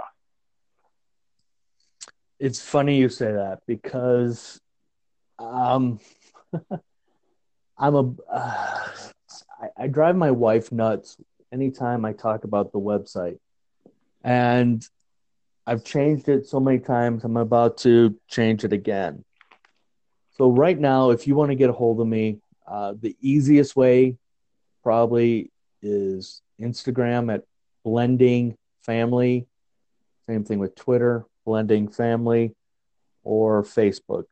Uh, I think I'm just Tommy Maloney on Facebook.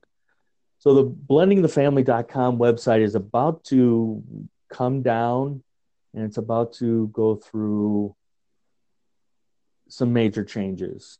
And um, a couple of things I want I want to I'm not a the, the story is I'm not a WordPress guy and a lot of the uh, coding in it is hard coded and how to code. So it's time it, it's so again, I, the website's about to come down. It's going to go through some changes. So again, Tommy Maloney, Facebook or Blending Family, Twitter, Instagram. Um, that's that's you'll find me more and more on Instagram and LinkedIn. Again, LinkedIn, the Tommy Maloney. Uh, so that's that's how you can find me. Um, and yeah. title of or titles of the books that they can find online for sale right now. Uh, at amazon you'll find the first book which is 25 tips for divorced dads.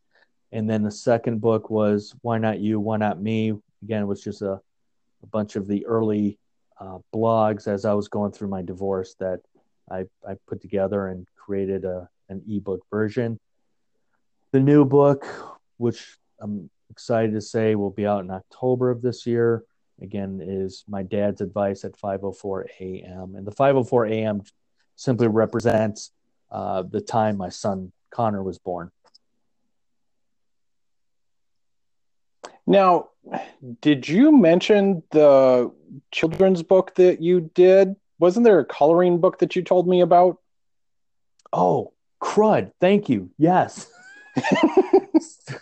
Oh my gosh. Um, the name of that coloring book is called 10 Tips on How to Survive Your Parents' Divorce, which was written by uh, my bonus daughter, Becca, and my son, Connor. And I, I believe Becca was 10 at the time, Connor was nine at the time. Um, they came to me, they said they wanted to write their own book to help kids. Again, it's about being in service uh, they wanted to write a, a book about how kids of a younger age, so we're saying anywhere probably around four plus, maybe eight, nine, ten years old, um, on on how you know because at a young age you just really don't have the the vocabulary to really express your anger maybe of going through a divorce. So again 10 tips on how to survive your parents divorce. We turned into a coloring book. Um, it was just it was a overall fun project. Um, so it, i mean i've already i mean the the copies that have been purchased i've received great great uh, stories. Uh, for example there was uh, a, a banker and his wife is a school teacher. And um, my wife and uh, becca had gone into the bank and somehow they the the topic of the book came up and um, the the banker said hey if you have any copies bring them in. And so he bought a couple of copies right there gave them to his wife because she had a lot of kids in her class that were uh, going through divorce and she ended up emailing us saying how uh, one of the copies of the book really helped one young child to be able to get through get through their parents' divorce. So, yeah, I mean, I'm I'm super proud of our of all of our kids. Um, you know, the oldest Betsy, she she's not involved with with some of the stuff. Uh, for example, the uh, when I first launched the podcast, Becca and Connor were my my voice people, so they did the introduction of, of the podcast. Um, so Betsy is she's going to end up going to medical school. Um, she's 21 and just a brilliant, brilliant young adult. So I mean, overall, I mean, not to really change subject, but I'm I'm just very blessed that all three kids not only treat each other like brother and, two sisters, but they truly love each other and they truly do care about each other. So yeah, I'm just I'm just grateful every day that um, our kids do get along. And beautiful, beautiful. Because of that, I I married a great lady. So, so there. Awesome. All right, Tommy. Thank you very much for your time today. Uh, like I said before, you were supposed to be the inaugural guest on this podcast, ah. and I, I, the well, the funny thing is, Tommy, that you and me picking on Anchor, the app that I'm using here, actually caused them to put out a couple of updates to solve some of the connection issues that we had earlier. Yeah. So because we did it in a nice way, a kind way, in a fun way, yes. they responded and they actually did it.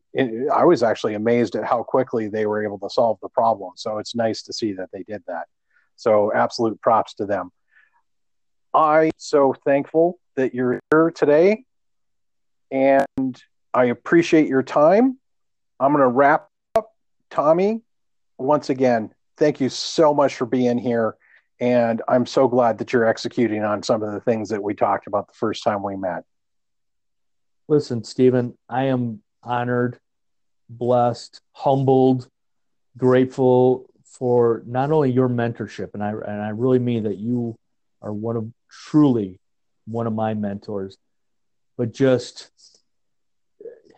your passion for for helping others and wanting to help others and your listeners don't know at this moment how much you care you truly care about people and I, I, I, I see so many great things for you, and I look forward to when you make your visit here uh, to Colorado. I'm not a tequila person, but I, I, I, hope I hope you bring I hope you bring some tequila because I I really want to try some other uh, adult beverages. But like I said, I'm I love my red wine and so there you go. Well, maybe I can help you with that too. But all right. Thank you very much for being here on the Raven Rising podcast and enjoy the rest of your Saturday. Enjoy your weekend. You've earned it.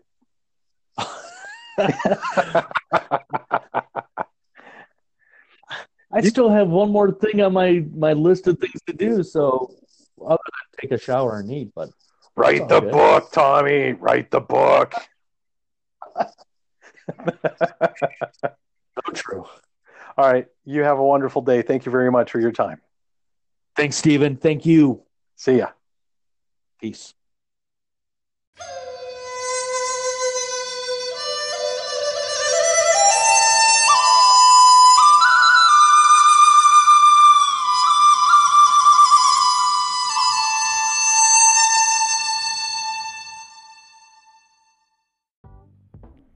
That was Tommy Maloney.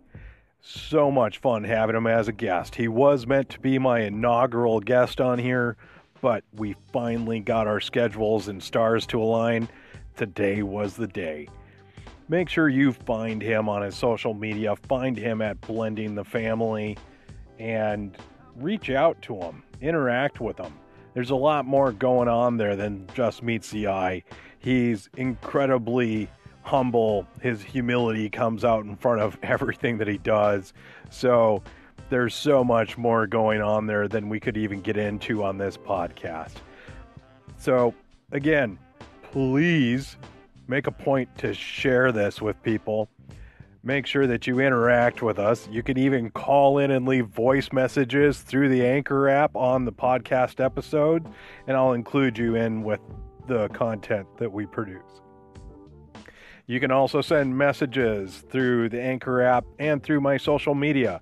Plus, you can get a hold of me at Agave Sun International on Instagram, Raven Rising on LinkedIn, and basically, if you search for Agave Sun International and Raven Rising, you are going to find me. I want to hear from you. I want your interactions. If you want to be a guest, my criteria it's interesting. I'll talk to you. But feel free to reach out for that too. I'm having a great time doing this. The people that I'm getting on here are phenomenal. I, I just can't say that enough. And you matter. Please reach out, interact, share this, find a way to engage, and we are here to help you. The whole point of everything that we're doing here is so that if you haven't encountered all of this yet, from our guest Tim Michael and Kim Gatab and so many others, including Marcus Aurelius and of course Tommy Maloney today, get some of this into your life because it'll make substantial, substantial changes for you. Thank you very much, everybody. This is Stephen James Peterson with the Raven Rising podcast. Once again, thank you.